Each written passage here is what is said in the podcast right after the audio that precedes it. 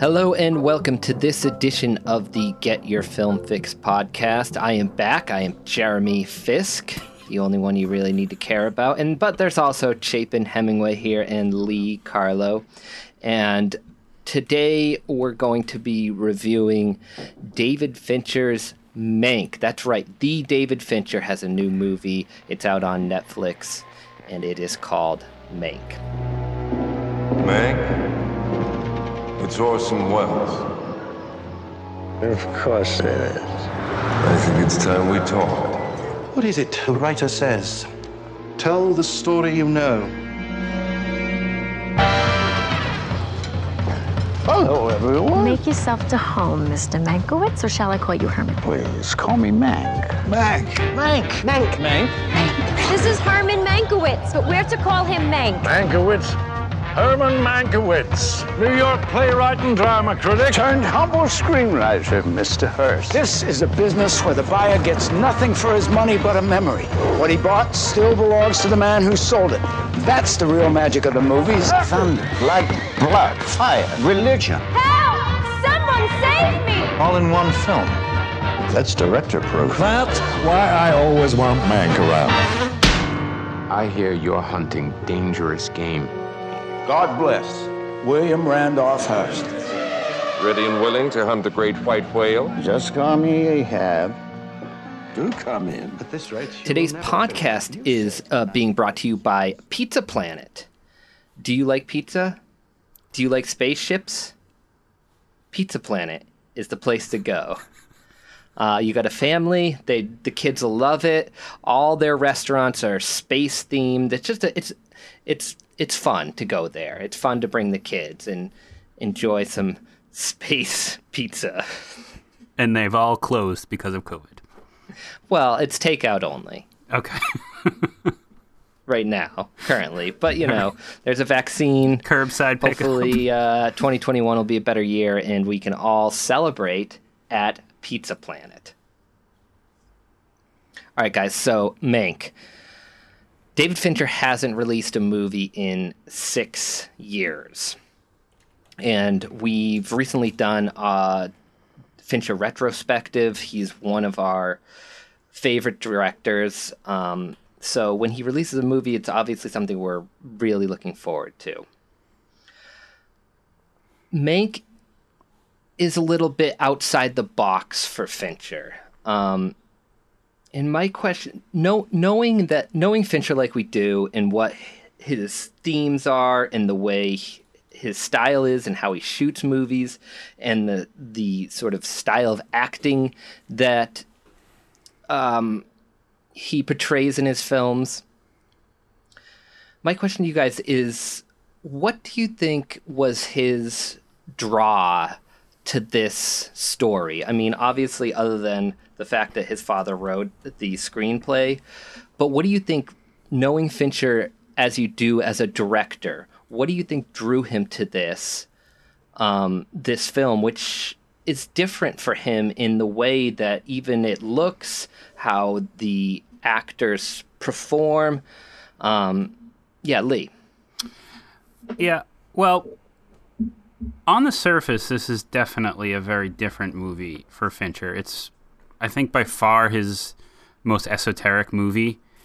It's obviously, I think, dealing with kind of a, I mean, certainly a less, you know, poppy plot, I guess, uh, and is a little bit more intimate than a lot of his movies are. But the closer I paid attention to this movie and the more I thought about it, the more I realized that it's not really all that different from a lot of his movies in terms of themes. I think the closest parallel you can draw is to The Social Network, uh, which may seem strange, but it deals. Uh, uh, really, what I was thinking is any hopes that we had for a Social Network sequel directed by David Fincher went away with this movie because this is essentially it. It's really about the power that the media holds and the ways that that can uh, be manipulated and how that can sway uh, politics and decisions and all sorts of things. And that's clearly a theme that interests him. And the kind of cynical side of that, you know, the the edge to that, the dark underbelly of that is certainly material that Fincher loves. So, okay, you know, so, that right there is what I think it is. So thematically, yes, you're right. And let's just explain this movie if you haven't seen it a little bit to the audience. Um, it's about the original screenwriter Herman Mankiewicz of um, uh, Citizen Kane, which we reviewed not too long ago, maybe a month ago on this podcast. And it's his sort of struggle of getting that screenplay written. And surrounding that, a big a big part of that is the man- manipulation of the media towards the general populace, which is obviously a theme that um, is current and important. Um, but other than thematically, like as as a filmmaker and his style, do you think he just is with this film is just playing towards the time period, the 1930s, and those type of movies, and he just wanted to sort of, in a weird way, have fun with it? Yeah, I think his style is still there. It's just got this sheen of the photography and the, um, you know, like the. What I found particularly difficult was the sound. They uh, they make the dialogue sound like it was recorded in 1940 or 1930, and I think they did that partially from that article I sent you by like playing playing this the the track, you know, the edited soundtrack of the movie in a theater and like recording it with older mics or something. Um, and so I found that hard. I found it hard to hear, but yeah, I mean, basically, I, I just feel like that's a great example of what he does here, which is sort of run everything he does through this filter of 1930 and and take all his tools, his digital cameras, his stable, his you know post stabilization, like all this stuff that is very modern and very Fincher like, and kind of put this filter of the 40s over it. And I think it kind of, I think it works nicely. Like it sounds very kitschy and distracting, and um, I always think about that. I don't know if I, I ever showed you this, but like Fincher talking about anamorphic lenses, which are you know obviously very common uh, plenty of filmmakers swear by them. Paul Thomas Anderson being one of them, and, and Tom uh, Fincher is just like thinks it's idiotic to put a uh, uh, anamorphic element in front of a lens because it just distorts it and changes it. And so I was thinking about that when, you know, I guess it's okay to do in post here, but, um, you know, he's someone who has this very precise vision. And I think it's there. It's just got this. It's as if you're like looking through a little bit of a cloudy glass, you know. And I think that's what for the 40s part of it is here. Well, and I think that that that meta quality of this movie would would come across as superficial if it wasn't so pervasive th- through every aspect because it's not just it's not just the sound, it's not just the black and white and the cigarette burns and the harsh lighting, deep focus, fade to blacks. Like the, aesthetically there's a lot of things that he does to kind of capture that 1940s era movie, but there's so much in the screenplay too that I think is really self-aware and meta that is super clever that builds on top of that. So this movie as a whole really doubles down on that idea that it's make that it's it's a 1930s or 1940s movie. I mean, it, he did everything he could to make it that without sacrificing enough modernism to keep it relevant and somewhat appealing the, to a modern did the audience? Juxta- did the juxtaposition of the two things, that modern look, and you can certainly obviously tell it's digital and it's sort of this clean black and white, um, and you could tell it's sort of modern people trying to uh, act as though they were from the 1930s. Did eh, did the juxtaposition of those two things ever bother you guys, or you you sort of just went with it? Not at all. I I No, I, I. I liked it, and I thought there was, you know, like Fincher. I think is very con- a very controlled filmmaker in many ways, and Lee and I talked a little bit about this on our Hillbilly Elegy podcast last week, where when I first started make you know making movies out of school, I had all these strict rules about what I wanted to do, and I like, uh, oh, I'm, I'm I'm better than this, or I've got this edge, and forget it, blah blah blah. And uh, I think this movie is Fincher like really loosening up. Like, you know, the cigarette burns thing is like a was obviously part of Fight Club, and it's almost Tarantino of him to throw throw those in there. You know, it's a little self referential. I, I don't think that's something he does a lot, and he he he he's nowhere near as sort of annoying about it as as as uh, Tarantino is. Um, Jeremy, if I can, I, I would like to go back to your initial question though about Fincher. I mean, in, in my mind, I think this is this movie is about a guy, a filmmaker in in in Herman Mankiewicz who is a rebel, and I think that's what Fincher is. You know, a lot of the the pieces written about this movie go back to Alien Three and how he was this young filmmaker who was like totally fucked over by the system and now had this chip on his shoulder that's like lasted for thirty years. Um, I, it is ridiculous. Like he's he, and Get I, over I, it, mate. You have to. You I, have to I, I direct an feel the alien same way. I feel the same way about Tom Brady still having a chip on his shoulder about being drafted in the sixth round. Yeah. Like you've accomplished everything after Yeah. that. Why is that still bothering you? But- and it's the same way with Fincher and Alien.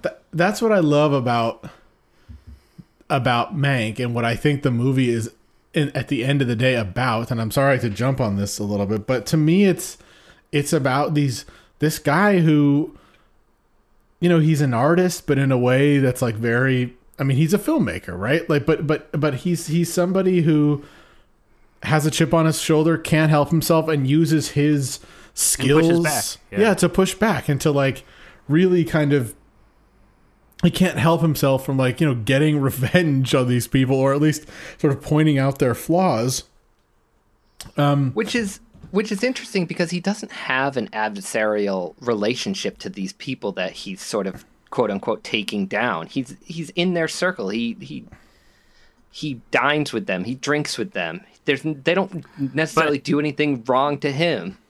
It's another example of this movie's meta layers because neither does Fincher. Minch, Fincher is a studio filmmaker. He is a, he is he is part of the system, whether he wants to be or not. he made this for And- netflix it's like they're one of the biggest Right. companies in the world And there's there's a there's a line in this movie. I mean, again, there's a line in this movie that says like we we're in this we're having this conversation to figure out how we're going to get people to go to the movies or to go to the theater specifically as we sit and watch this movie on Netflix. Yeah. And are having the same conversations elsewhere. Like top to bottom, this movie is aware of itself and aware of its relevance, but also tells a story about something that it- happened 100 years ago. What is it rebelling against ultimately, and what is he rebelling against ultimately? fincher Does he know? well he's he's rebelling against i would imagine every film studio that said you want to make a movie in black and white about the making of Citizen Kane that may or may not be true. Uh, no, thank you. And honestly, they were probably right. Like this movie would not have done well in the theater. Let's be honest. It's not Well, doing particularly well on is he- Netflix. Is he But rebelling against really also the the old system of Hollywood that he sort of took down himself? Like he's one of the our first digital filmmakers that really rose it to an art. Like you look at Zodiac, we always point to that movie as as sort of the start of digital filmmaking being beautiful and and the photography being beautiful. Is is that part of maybe something he's alluding to here? I don't think that as much. I think he, I think what he's doing with what we see in old Hollywood is exposing it for what it really was. In the same way he, you know, in, in, the same way you'd want to, you know, it, we did it on the Kane podcast. The same way you co- you compare uh, William Randolph Hearst to Charles Foster Kane to Donald Trump. Like you're exposing, you know, these people that are in power and what they do and who they really are. So he's doing that with one aspect of the movie. The look back on old Hollywood he's exposing what that was really about. How these studio executives just basically used people for their own financial gain and uh, and did whatever was necessary to get the people they wanted into power, whether it was political office or whatever. And I think he's kind of exposing what that really was. Because we look back at old Hollywood, and this movie opens with that shot of the backlots that we've seen before, and we all sort of, even if you know we weren't ever there for that, but we have this kind of nostalgia for that, right? What what what Hollywood lots looked like.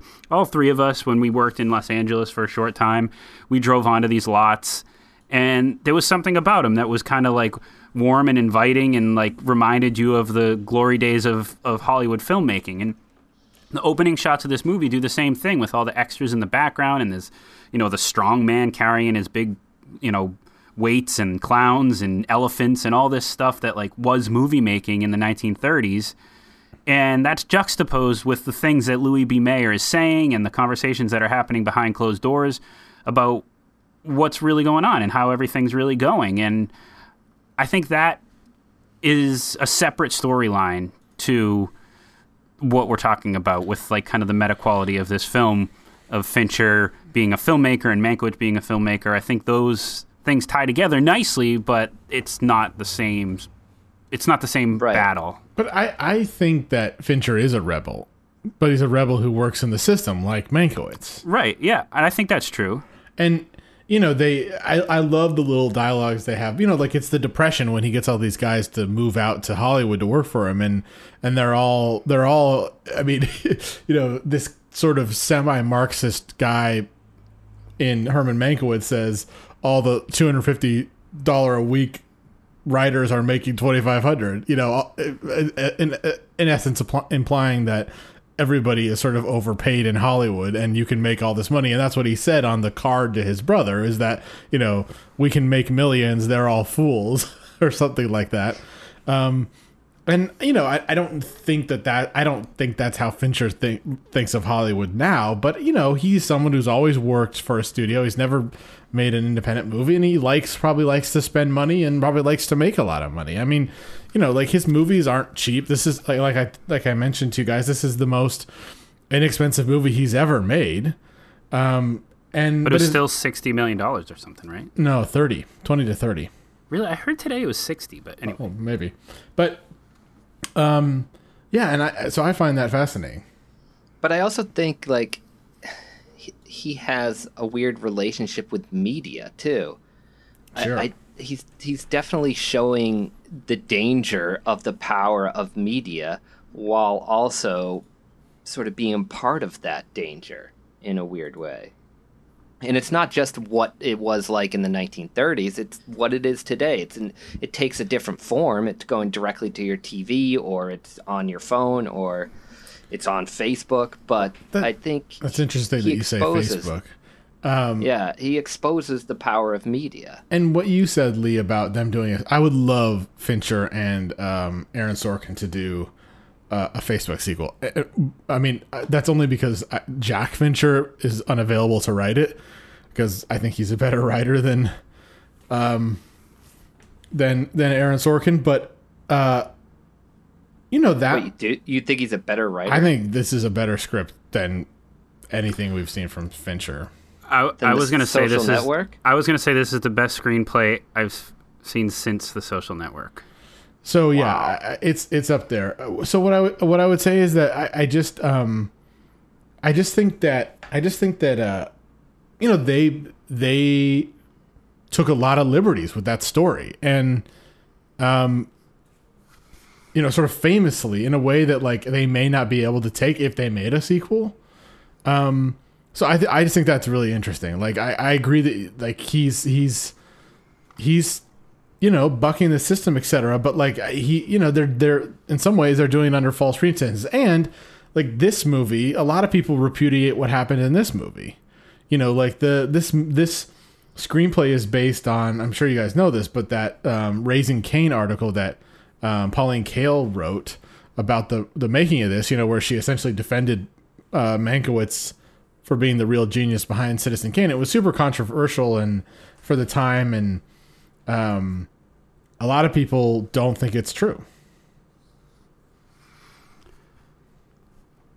Jeremy, Did yeah. go ahead. No, go go. go No, I was go. going to ask, do, do you know if that end scene where he, he accepts the Oscar, did that really happen? Is there video of that where he says basically he wrote it and no thanks to Orson Welles? I have no idea if that's authentic or not. Um, Jeremy, did you like this movie? I did. I did like it. I think I need. It's like, it's. I know it's one of those movies. It's one of those Fincher movies that, like Zodiac, I, I I'm gonna need to see again. It's it's one of those movies where I, I finished watching it, and I just kind of let it sit with me, and I didn't know exactly how it was settling. But there's that, like, allure to watch it again and I know it, it it's going to grow on me over time. Especially you guys say that the screenplay is the best since Social Network. Like, I was almost not even paying attention to that as much as the uh, the character of Mankiewicz and um, the whole stylized nature of this film. So I felt very similarly to that.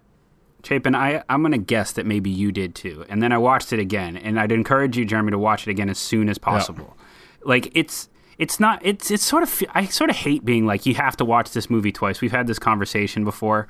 It's really annoying but to say that. It but. is annoying, but it's also the type of movie that oh, this is, watching this movie going into it not knowing anything is sort of a cautionary tale for doing that. Like this movie is better when you know what it's about you spend so much time watching this being like how does this is this the making of citizen kane? Is this about a guy sick in bed? Is this about william randolph hearst? Is this about old hollywood? You spend all this time trying to figure that out that you lose a little bit of what this movie is really about. And the second time around my god like the the layers in this movie and i've talked about like the meta quality of some of those layers and you know things like you know referencing uh, there's a line in this movie when they're all kind of talking about Adolf Hitler, and one of them says he won't be around too long. The German people are good, considerate people. And look, we know what happened there, and that we were having the exact same conversations in 2015 about Donald Trump. You know, and and look at where we ended up. And so there's things like that, but then there's there's Fincher shooting a walk and talk, which is a very modern thing, from a low angle, just like Orson Welles did in Citizen Kane. Like it's just combining these two things. So like from a technical standpoint, from a screenplay standpoint, and then the way the story kind of merges all of its aspects together nicely is utterly brilliant. And yeah, so I'd like to ask you guys, like your second time around. So by the time I ended watching this the first time, like the emotional aspect of that character Mank was at the forefront for me. Like I thought because of the performance by mm-hmm. Gary Oldman and uh, just the way that the story ended up that, that that that was what really resonated with me. But uh, when you guys watched it the second time around, what was that still the big influence on on you or is it really about these this layering and all this other stuff that goes into it that you kind of waste a lot of brain power trying to figure out the first time? Uh, what do you think Chapin? i mean i i i say all that stuff taking nothing away from gary oldman's performance which i think is also a historically good performance and just completely convincing. Um so i think it's all part of the bigger picture yeah, I think the and second meld, time around does it like second, meld nicely? Yeah, yes. I think the second time around you get a you get a better sense of who everybody is. Like, um, you know, he's got that like like the is his name Shelley, the guy who yes, the he, the camera operator that, that that directed the, the right so propaganda he, commercial. Yeah, like he's he's in the initial writers room with them. He's like one of the six guys that they first introduce, and then he's at the um he's at the Hearst Castle when they're filming the he's like the second cameraman. And so like you, you you see all the connections between them. And I think like because it's in black and white and kind of hard to hear um you don't quite like the first time around you don't quite notice all that stuff. Like people are, are it's everything is just sort of gray. So you're not you don't quite identify who's who. And so the the older gentleman from the writers room you know pops out a little bit the second time. But also just like I actually watched the second time a lot with subtitles so that I could sort of I understand what everybody was saying. Um, and that was also very helpful. And like, I, I, think that scene you just described where everybody's having a, a casual conversation about geopolitical issues in that giant room at Hearst Castle. Like, I mean, an extraordinary scene and one that is much easier to appreciate after you've, um, you know, had a second to, to, uh, you know, listen. Well, you kind of know how you got there too. Like it's a. I remember the first time watching the movie, that scene being like, "Oh, that was a good scene," and then I was kind of going through this movie. I was like, "God, you know, this movie does have a lot of good scenes." But if I walk away from this movie being like, "Oh, that scene was good and that scene was good," am I going to be satisfied? Does that make this a good movie?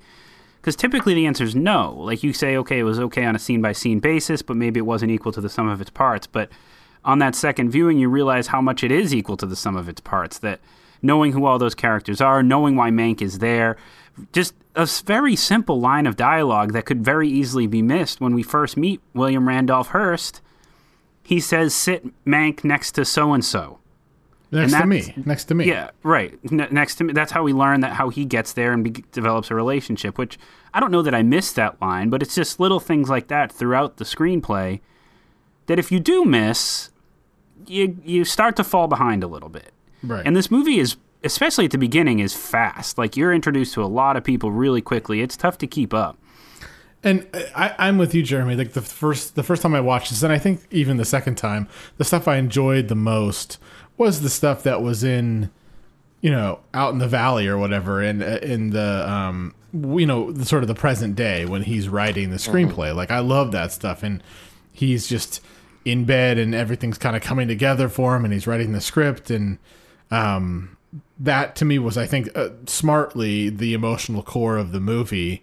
Um, but then I think like you just start you start to understand like all the political stuff. You know that he's a little bit of a socialist, and you know he he's sort of um has sympathy or or or is is is um you know connected with the working man a little bit and so he's when when when he notices these his bosses essentially but these people he's you know can can enter rooms and meetings with without an appointment are voting and, and, and voting for a Republican, but also, you know, working actively to crush this socialist running for, for governor of California you know, and, and using means that are, are, are a little questionable morally. You, you, you start to understand what his, his anger and you start to, and, and one thing that I missed that is crucial is that when he is in that scene talking to Shelley about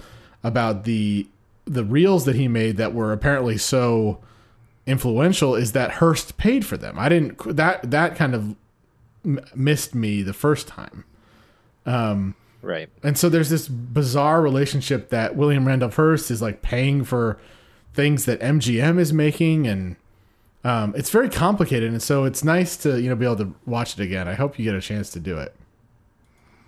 Uh, I'm sure I will, especially before our uh, Fixie Awards. Uh, I, I'd like to talk a little bit more about that scene, um, about the director who got his big shot and was able to direct these quote unquote newsreels. Um, and he was so guilt stricken by the manipulation that he caused. Um, you know that uh, he had a he had a rough night. Let's just say that. Sure. Um, so clearly, that's something that's still going on now, and it's sort of, you know, with the internet and in our modern world, it's it's a, a thousandfold from back then. Um, did you find that? Did you find? I found it interesting. Let's say it this way: I found it interesting that it was a problem back then. I didn't. I honestly didn't realize that That what was the problem?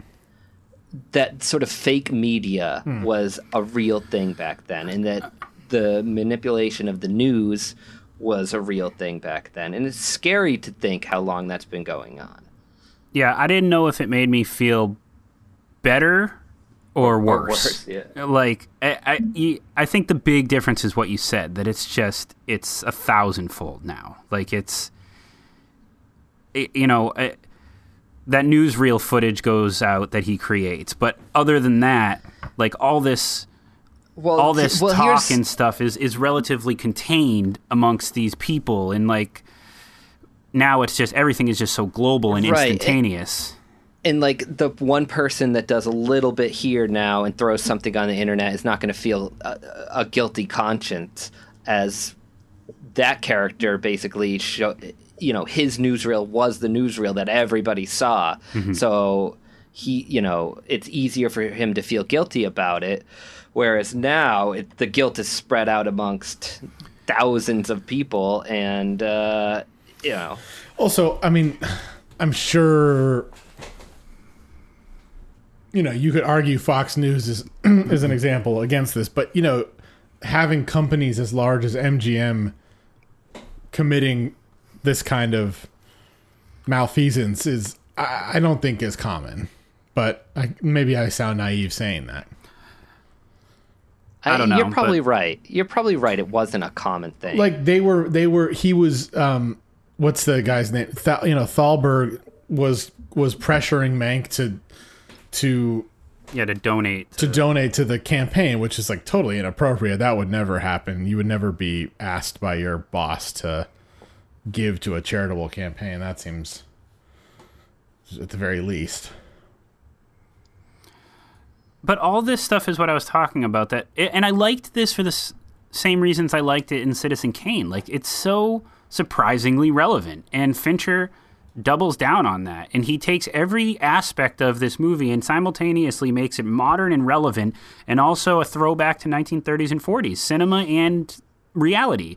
And forget the authenticity of this storyline and anything that happened. I, I could, I don't care. I don't care if this is hundred percent fictional. Doesn't matter because I think it's a it's a movie and art can be told however it wants to be told. So his Fincher's work with this movie in combining those things and both from a screenplay standpoint and from a filmmaking standpoint, I think is some of his best work. I will be the first to say this is not the movie that I wanted from Fincher coming back after uh, six years. I, I, I was going to ask you guys the same thing. I was like, is this what you wanted? And and I think the answer is like a pretty wide no from just about every Fincher fan out there. You know, we're used to much poppier movies from him, and even Much ones that have much darker, and even ones that. And this movie is dark. It's just not in the same way as like hmm. Fight Club or Seven or Zodiac, but you know, even his political side in movies like Social Network. I think it's all there in this movie. It's just not as broadly appealing and easily absorbed. And so I wa- this was not what I was hoping for. But in the end, after two viewings, and that's annoying, two viewings, second one with the closed captioning on, like God, that's fucking annoying. it's it's awesome. It's awesome. I loved it. Like, and I just can't stop thinking about it. And that the the thought provoking nature of it existed after my first viewing too, which it does, Definitely. but you don't know what compelled me to watch it again even more. you don't you all you don't know what you're you're thinking though after the first one. Like right now, I, I it provoked thoughts in me too, but I I don't en- entirely know what those are. I, like I I it provoked me to want to see it again. I also found myself like getting distracted trying to connect the pieces to Kane.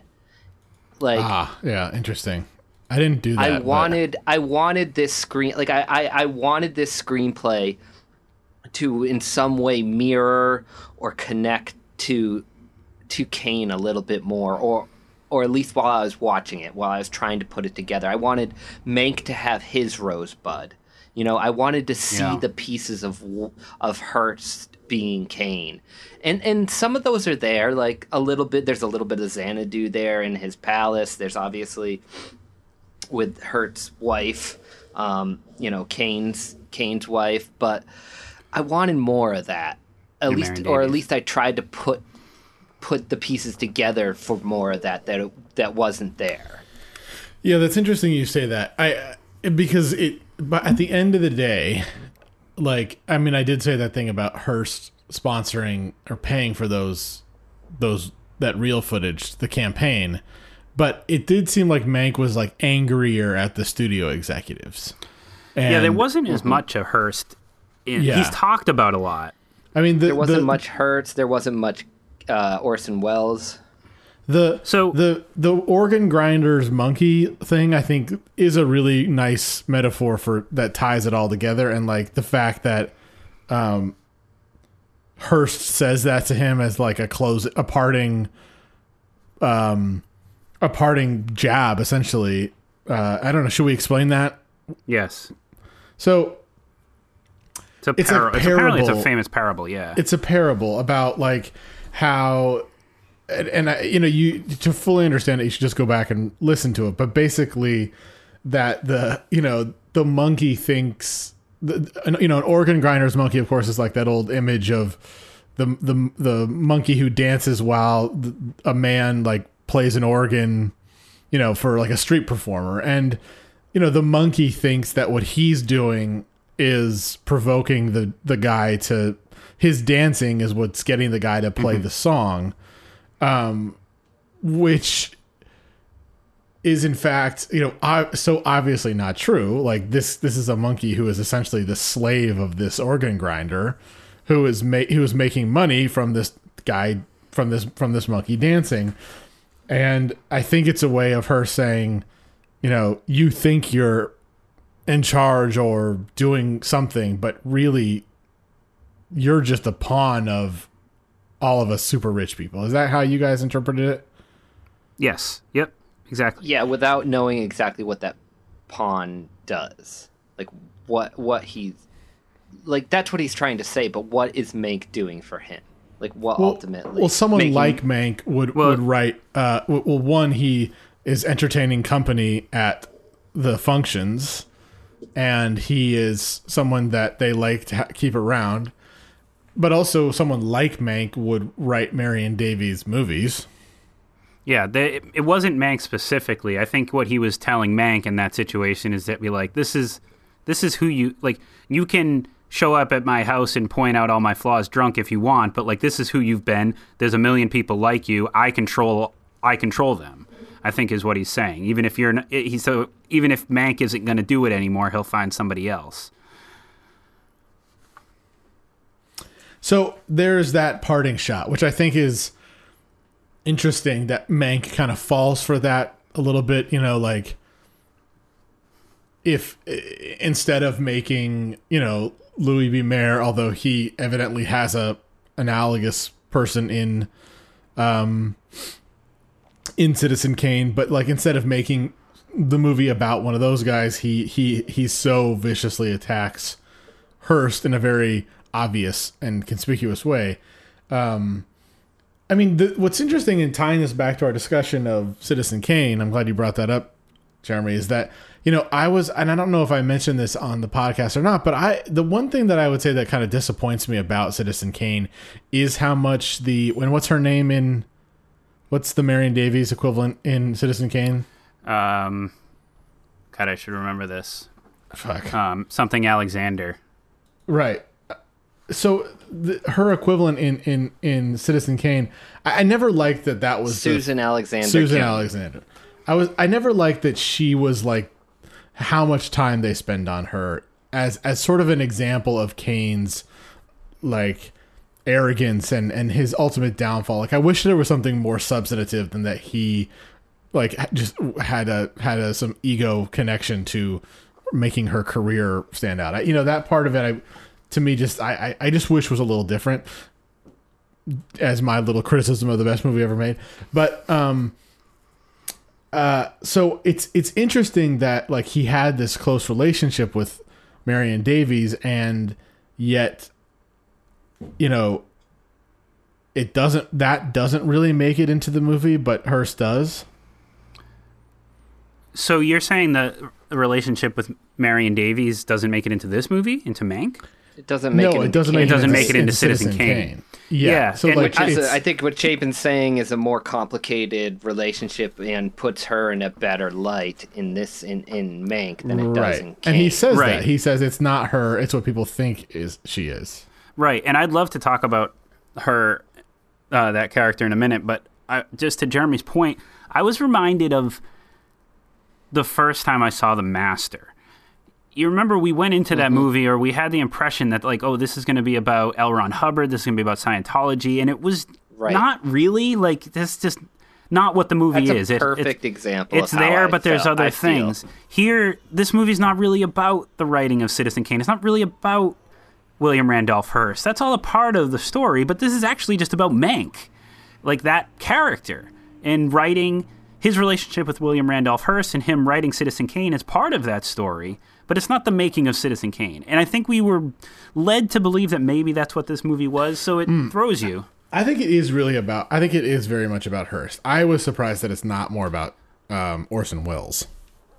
Yeah, he's barely involved. Like you could you could have ha- Well, not. it's you about could have Mank. cut- It's not about Hearst. no, it's not about Hearst. yeah, but, it- Hearst is more involved even in scenes he's not in. right. He's talked about a lot. a lot. I, but Orson Welles, like you could have even. I mean, I like that actor's portrayal of Tom uh, Burke. yeah, Tom Burke. But you could have even cut Orson Welles out of this, and I don't think you would have lost a whole lot. I agree. I did like his. I, I did like his delivery though, and he sounded just like. A, but Yeah. you're right. It wasn't about him. He could have stayed on the phone, and it would have been the same. It would have been fine, yeah. Yeah. And part of it is like and part of my disappointment I think is like I wanted to be the I wanted to be that clever guy that was able to say like, "Oh, there's that there there it is. There's that connection to Kane. Oh, I get that because I just watched Kane." You like you there's part of you that like sort of longing for that. And once you realize that the that's not the movie that they're making, you can kind of move on from that. Well, even there's even a joke in this movie about it, where where Joe Mankiewicz, who is uh, Herman's brother and a famous filmmaker himself, uh, says after reading the script, he's like, "There's some specul. There was always uh, speculation, and and uh, one, uh, no one knows why you didn't put this in the script. That Rosebud was just." Uh, uh, Hearst's nickname for Marion Davy, um, Marion Davies' vagina, and he's just like, "Well, I would have if I'd known." Yeah. Uh, but Marion Davies is played by uh, Amanda Seyfried. We could talk about her performance too, but I thought this was an amazingly well written character because, like you see in Citizen Kane, and like you see in movies like Singing in the Rain and a ton of movies, the silent era film actress is just a ditz, doesn't know anything, high pitched voice, you know, blonde bimbo. And Marion Davies in this movie is not any of that. She's smart and she's charming. She's not wholly unflawed because she has that scene when sh uh, when um, Mank asks her to go back and and say that Hearst wants the newsreel footage pulled, and she's like, "I can't because I already made my exit for the for the cameras." So she's a little self-absorbed, sure, but I just think She's self-absorbed, but she's also self-aware. self-aware and just a well-rounded character and human being and it was really refreshing to see that particular character written this way and I liked it so much. Yeah, I agree. And and again, it's a surprise because you're comparing it to Kane and you sort of want to see where the genesis of this came from and you're like it's not fair. Like I found myself feeling like it wasn't fair to her that he wrote the character the way he did in Kane. Yeah. Um but that's a credit to to that to the Marion Davies character. But and the movie's aware of that too because Yeah. they keep he keeps denying that it's her. So it's Right. Yeah, they're aware of the differences in the two characters. And I thought Amanda Seyfried was fantastic. And especially the second time around. There's a couple scenes where she just delivers a look that I think is is just so great. And it in particular there's a couple in that final scene at the dinner. The excitement she sees when Mank first shows up and then just kind of like the horror on her face when he starts, you know, unloading on everybody. And, you know, she doesn't break down and cry. She's kind of too strong for that. She knows her place there, so she doesn't say anything. I don't know. I thought, especially that second time around, I thought this was a really impressive performance, too. What do you guys think of the black and white photography? Beautiful.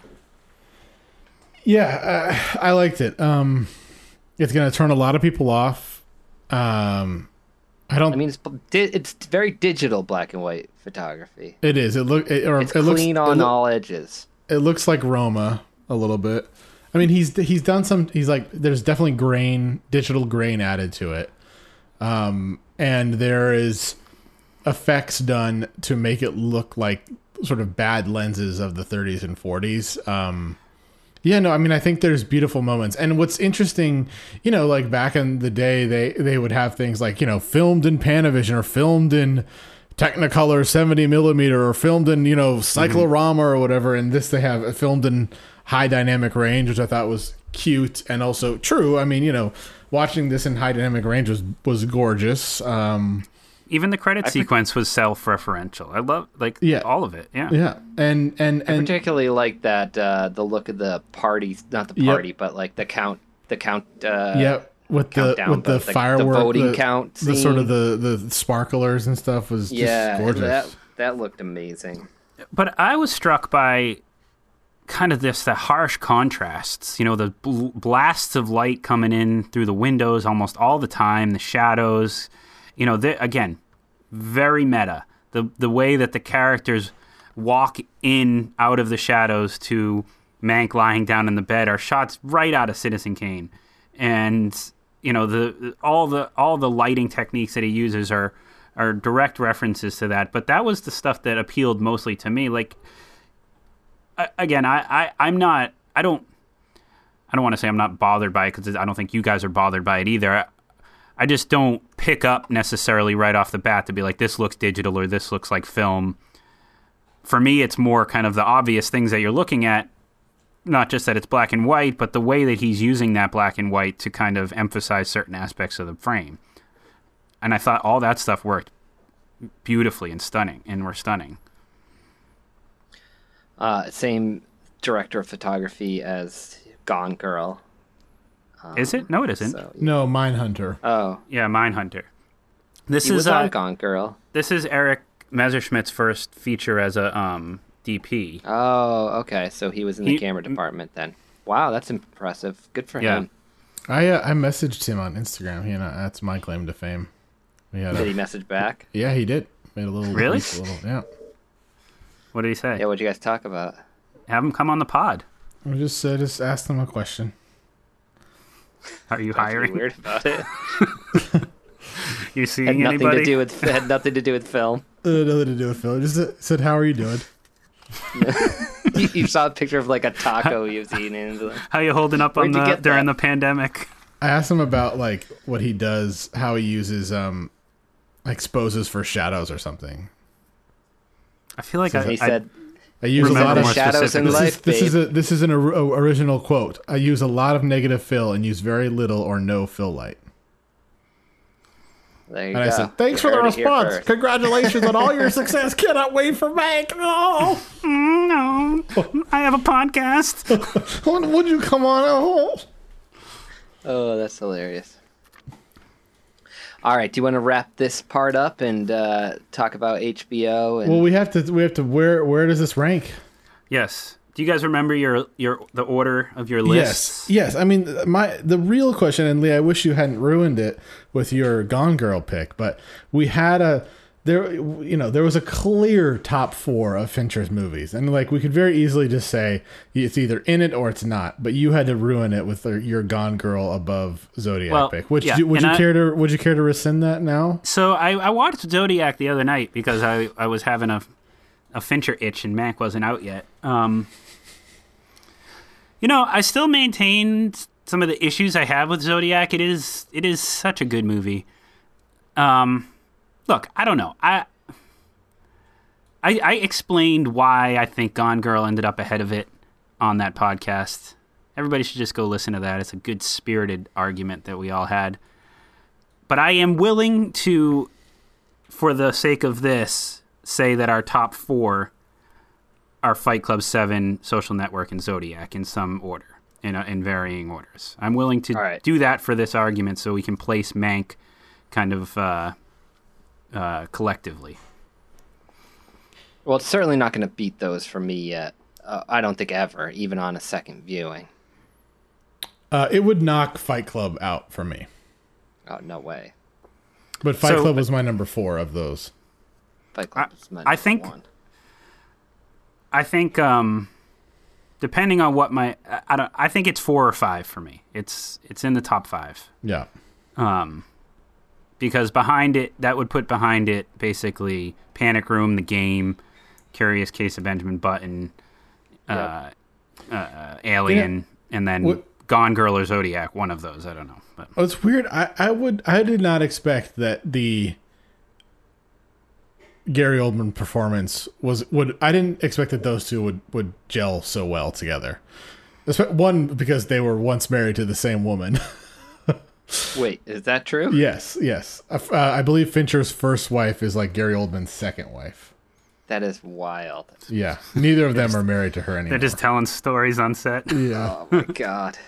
um, but but also just I don't and and I'm not really sure why like like I, when I think of Oldman I don't think of him as like a uh being you know the the kind of actor that that that uh Fincher appreciates but he's perfect like he's absolutely perfect in this Oh, there's some um, classic great. classic Fincher casting in this movie. Bill Nye plays Upton Sinclair.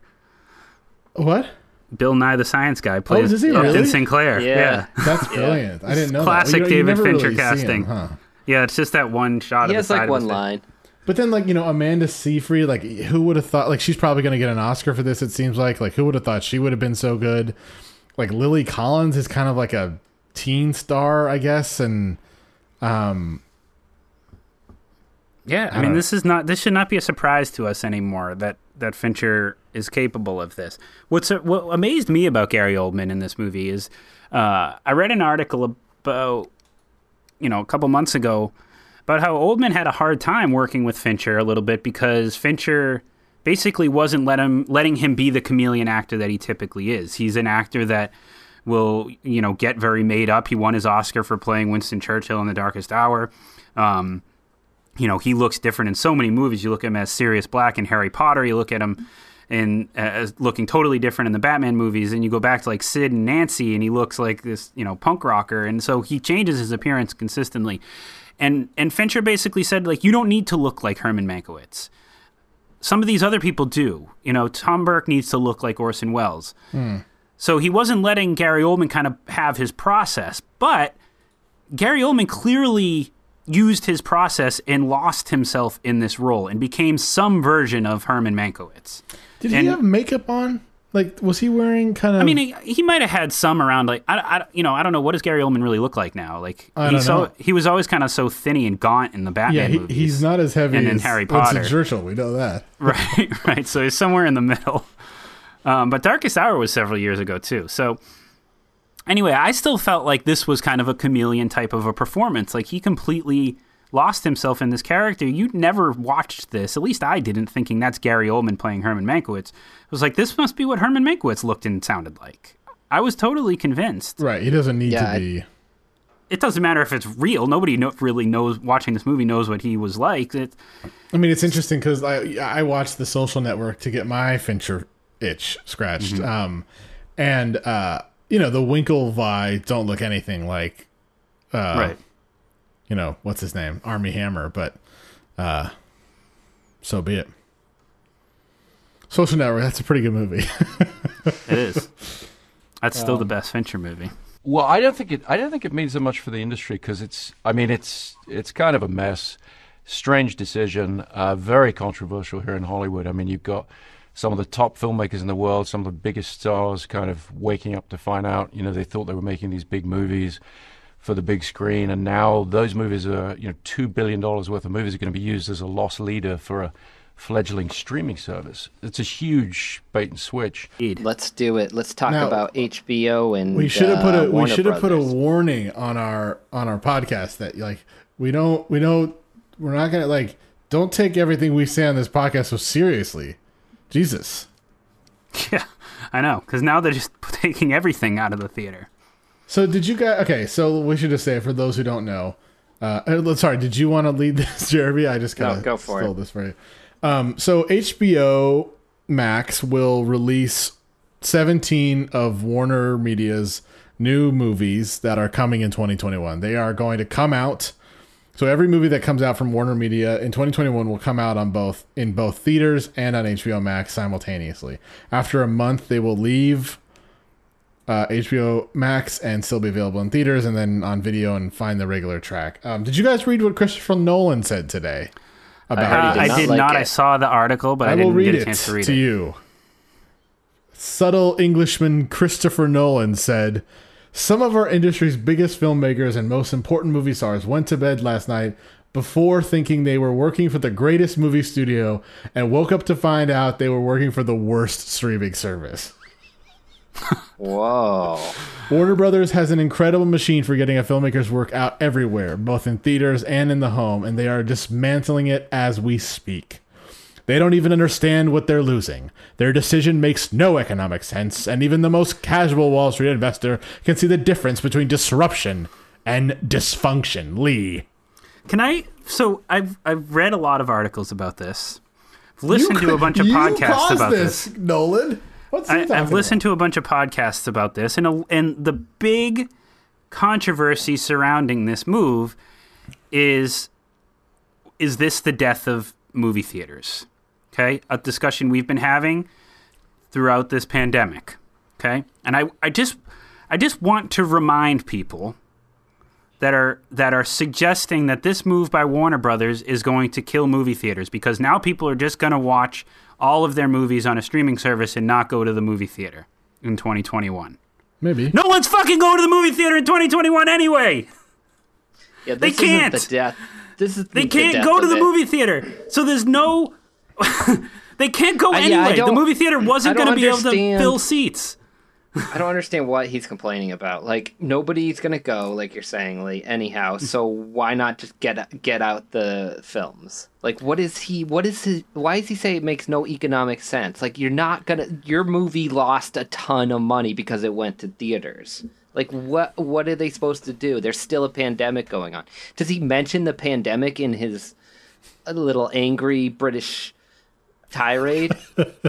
Warner Brothers is going to make more money by doing this than they would than than they would by trying to just put all their movies in theaters in 2021 with no one going to see them. Because I think this is a really smart move to put these on here for a month and then remove them. You're going to get a lot of subscribers that way because movie A is going to come out in March. People who want to see that will subscribe and then probably not unsubscribe. And now they have those $15 a month. And then in April, movie But- B comes out and they're Right, going to get even more $15 a month. This is a good, smart move by Warner Brothers to do this like this because they weren't going to make the money in the theaters anyway. It's not like they're doing this in the midst of record breaking theater attendance. It's the opposite. and I- People aren't I going think peop- anyway. People are worried that it's a permanent thing. I think that's the problem. But uh, nobody's seeming to address, like, they're not addressing the pandemic in relation to this as much as that maybe that this is killing the theaters because we're, it's just never going to go back. Wh- Which is a discussion we can have. I don't know. Like, I don't know the answer to Okay. that. I okay, well, if it's up to Warner Brothers, then it will go back because don't you think when you're allowed to go back into the theater that they would rather get the 800 million dollars for Wonder Woman in the theater than the $15 a month from HBO Max? I mean, come on. Financially, it's just a very black and white picture to me. When people can go to the theaters in full attendance with no concerns about getting sick and dying, then release your movie there. When they can't, release it someplace else and make your money Well, how you can. I- I, am sorry guess to the the, other- theaters. The other Like- issue is, like, are the theaters going to survive long enough to get through this? Right, Okay, but that but that's gonna happen that's not their regardless. problem. Yeah, it's not. It is And- their problem if there's no movie theater to show their movies in. Well, then uh, they better start getting ahead and putting stuff on streaming services and figuring out a business Well, look, model I- that way. I thought about this. I thought about this for a second. I think you're right. I like I like the idea of focusing this on to 2021, and I don't think they can afford to release a movie. I don't think they can afford to market a movie that doesn't come out. You know, like they've done this with like how much have they lost already marketing Wonder Woman? You know, probably a hundred million dollars. That's what it takes to open one of these movies. I mean, not all of them, but a lot of them. And the difference is, is like you know, we don't on a, like for I don't. Know, did you guys ever see an ad for Mank? Like a mm. like a video ad. Not on t- just the trailer on the internet. No, nothing right, else. Right. Yeah. So th- Netflix, I mean, it, this this does its own marketing. Like you, a streaming service markets itself essentially. I mean, they they spend money marketing, and and you know they they could invest a hundred million dollars marketing HBO Max instead of a hundred million dollars per movie. You know, and Right. so. I think this makes a lot of sense financially. Um, whether it makes sense to continue like this, I don't know. I mean, and they're getting sued by a lot of people now, I guess. So, so it seems weird I, that they didn't do their due diligence to figure out like whether they were allowed to do this or not. Um, there was but, the, there was a very interesting discussion on the big picture, and it was very brief, but it was brought up, and they only were talking about it briefly because they, they're not experts in this. But it was a good point that the back end economics of something like this yes are intriguing how do actors who get points on box office get paid now if this is the future of how movies are released things like that which is an interesting discussion for sure but look, right. and, everything and... evolves and like I, I just think uh, i just i i am sorry that the theaters the theater chains and the independent theaters especially are going to get the short end of the stick on this but it was happening anyway. So somebody at Warner Brothers had the foresight to say, we can't go down with this sinking ship. Like, why should yeah. we yeah, lose money because they're losing movies. money? That's exactly. The These are movies that they've they're just already sitting spent there. hundreds of millions of dollars on. Like it's, they have to do something with them. So I just when I I was I read this and I was like, good move, smart move. Really like the touch of putting him on there for a month and taking it off. And then when I read that, it seems like the consensus is that this is bad and the backlash is just crazy. I, I'm like, do you guys remember that you can't go to the movie anyway? How much money did Tenet make, Chris? right. Like, it did terribly. And he's apparently pissed too that it's coming out, like, it's being released on VOD already. Like, does he not want people to see this movie? I just I don't know. Like I, it's it was admirable at first that like he said he's like I'm trying to support theaters. Fine. Like I, I respect the kind of uh, you know the the tradition that he's trying to keep, but there are, all, is something that is out of our control theaters. here, and like I mean it's not entirely out of our control. We could have done better, but the fact is that people aren't going anyway. I don't know how many times I can. Uh, there's no other way to say it. The theaters weren't going to make the money anyway. So this is not killing the theaters. Are, are, theaters open anywhere in the country? They must be, right? Yeah, yeah. You can. There's certain capacity. They are. I don't know what the most recent rollbacks are changing, but yeah, it, it, it's a it's a shitty situation. I mean, I it, I think the question becomes like, does this will this be popular?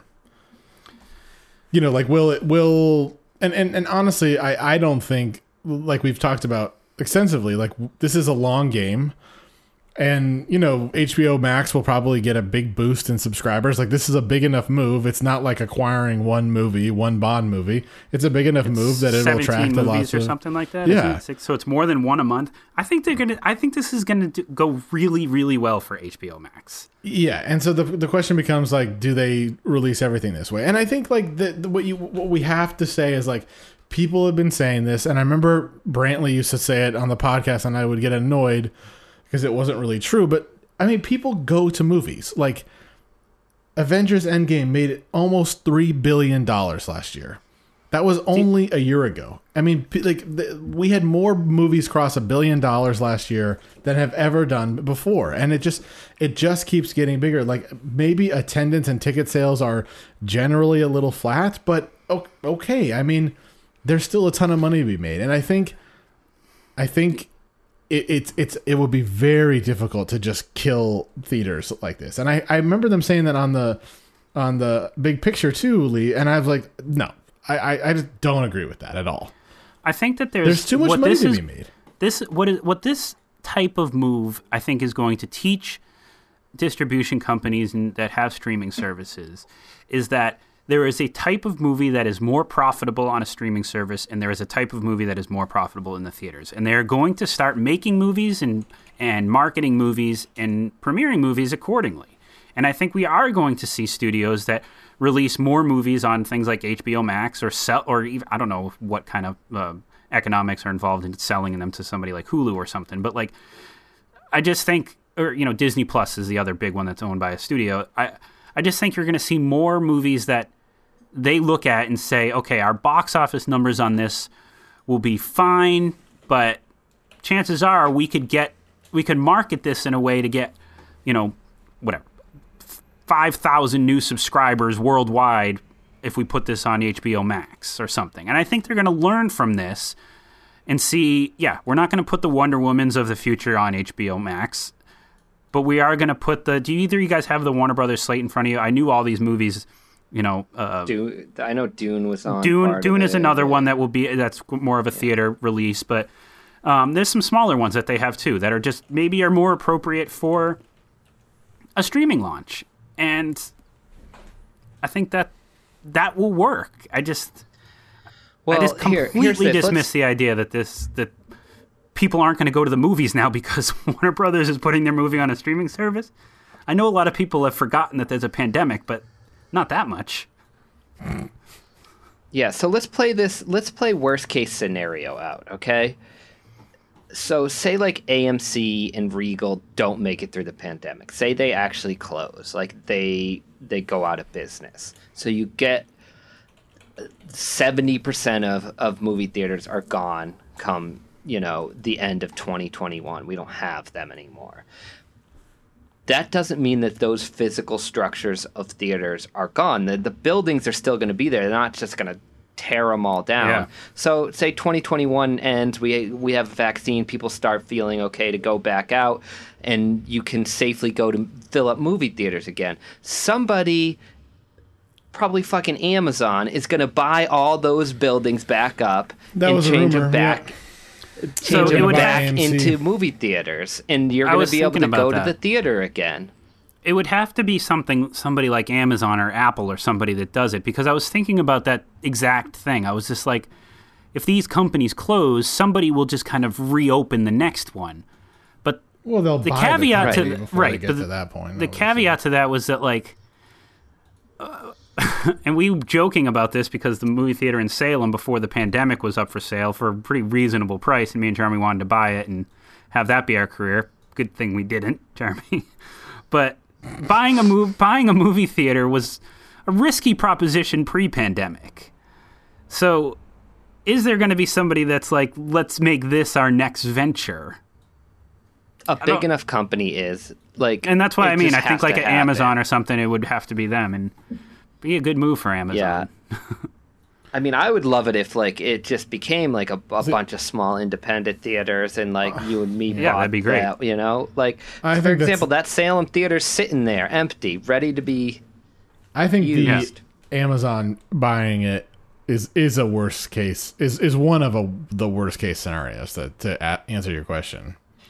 I'm not but really do sure you why. say that but, because because then they're only going to play like amazon original movies well, the thing is, is, I think that would be a violation of the Antitrust Act. The i think so I like. I mean, Yeah, I'm sure there's something in, that I they mean, can't but they do, literally did that with bookstores. They literally closed all the Barnes and Nobles and the Borders books, and then when they w- were finally yeah, all but they gone, didn't they buy decided. them. Well, they n- didn't necessarily buy those spaces, but then they opened up their own bookstores and sold their stuff. It- it- it- it's a good question. I, don't- I don't know. I mean, there's going to be plenty of. I mean, movie theaters are just the ones we discuss now, but there'll be plenty of businesses that have been shuttered for this Yeah. entire period, and and it's Yeah. not up to us to figure out how to save them. But um, But my point is like, if if Warner Brothers or a big production company wants to then once we can go back to movie theaters, release movies in theaters, I think there's going to be somebody there to say yes, you can Yeah, there'll it be a- my theater. Yeah, I think so too. Um, can I? Can, are we done with that conversation, or do you guys have more? I just had one part, parting thought before we signed off. Uh, well, now you have to tell us uh, the parting thought. Well, it was. It has to do with with Netflix's annual Oscar play. That I'm starting to wonder if maybe they need a new voice in the room. Now, I loved Mank, really enjoyed The Irishman, loved Roma, but those are their last three years, kind of big play for an Oscar Best Picture. They're like, oh, okay, let's go get a uh, you know, uh, the, these Mexican filmmakers have been doing really well. They've been winning a lot of Oscars. So let's get Alfonso Cuarón, give him whatever he wants. He goes and makes his black and white Spanish language foreign film. Doesn't make doesn't win Best Picture. They're like, ah, shit. Yeah, but it work. Who, who do we almost get? did. It won- it won Best almost Director. I know, but just listen to my point. They want to win Oh. Best Picture, okay? They, so they say, okay, let's try. Let's let's let's stick with America. Who's our best American filmmaker? Oh, Marty Scorsese. Get him. Give him whatever he wants. He can make his, whatever movie he wants. Goes and makes his three and a half hour passion project. Okay, doesn't quite cut it. Doesn't make win Best Picture. They're like, shit. What are we doing wrong? Let's let's go back to the black and white thing. Get David Fincher. Let's try David Fincher black and white movie about the making of Citizen Kane. And they get this. Also a movie that's not really all that broadly appealing. Like they're making these great movies. I don't think But they care not- about winning the best picture. I think they just. I want think to they be really do. I think they desperately want to win Best Picture. really. I and I think they're wanna be- making the wrong movies to do like- it. No. Uh, a like so think- much money trying to win. Now they they did make a movie about Hollywood here, so that you know that might Yeah, that might it's help them also out. the year. It's also the year of the pandemic, and not much has come out. So they I, don't have. I honestly, Lee, harsh of I, a I, I, competition. I think they've done pretty well. I mean, look, I love these three movies I just mentioned. they, I just- they made they made they have been a player, a significant player in in the Best Picture category for the last at least two years, right? Two or three years. What was 2017? Yes, but why haven't they won? I mean, Because because it, it's it's hard Roma to was win. It's Roma hard to won win. the Fixie. Irishman had mean, a why- like- nomination for Best Picture, and Mank, I'm telling you right now, is going to have a Best Picture nomination at yeah, the very so least. I think that means they're doing good. You can't. I- you can't buy a best picture.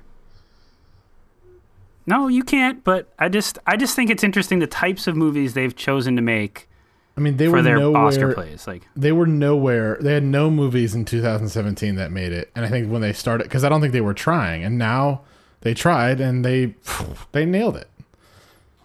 They haven't won one yet, but they will. It's inevitable. it's so funny to me that like the way we talk about Netflix now, like Netflix will win a, a Best Picture Oscar. Like we never we never say you Warner Brothers will You win a. that up. But I know. I think it's it up all interesting. the time we talk about this, but, but Uh, well, acknowledge that it's interesting. It it is interesting, but Netflix is a different entity. It's it's a different. It's a like Nolan says. It it's a uh what? it's But a it's still- disruptor. Okay, but it's still just a studio financing a movie. well, they're not a studio. They're a tech company. They're a financier of a movie. I mean, that's basically what. Right, but before they started making their own stuff, I mean, they But l- they were basically they they were a shipper of DVDs. Yeah, and They Lee, sh- your your point is moot because Miramax was like the biggest Oscar player for the longest time, and ever, that was a huge story. People talked about that all the time. It's a good point. Yeah, it's a good point. You talk about the the Ron Howard Oscar machine. That's one guy. yeah, but that's Uh, a director. It's a not- filmmaker. Oh, I wouldn't go that far. Those days, Yeah, I feel like not are a long filmmaker gone. anymore. He's a shit maker, mate. I don't know what you're talking about. Listen to the Hillbilly Elegy podcast. Oh, Okay, Mank, All thumbs right. up. Watch it twice, second time with the subtitles, and you'll be on your way. Yeah, right now I have one thumb up, but after I see it the second time, two thumbs up. all One for each viewing. All right, that's going to wrap it up for this edition of the Get Your Film Fix podcast. No Uh, fears, visit no us. limits, What? No substitutes. It's our, ta- it's our tagline. visit us on Instagram. Uh, if you have anything to say, you just just email us feedback at getyourfilmfixpodcast.com. Does that email still work? Uh, oh yeah, Oh yeah, big time. That's where oh, yeah. We get been. so many emails. It's too many. Uh, thanks.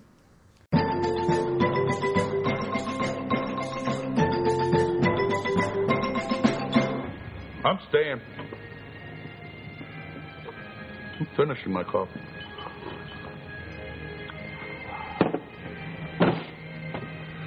Enjoying my coffee. Too many emails. I just send them all to spam. That'd be embarrassing if we were getting it done and it was filtering to spam. People are like we email you every week.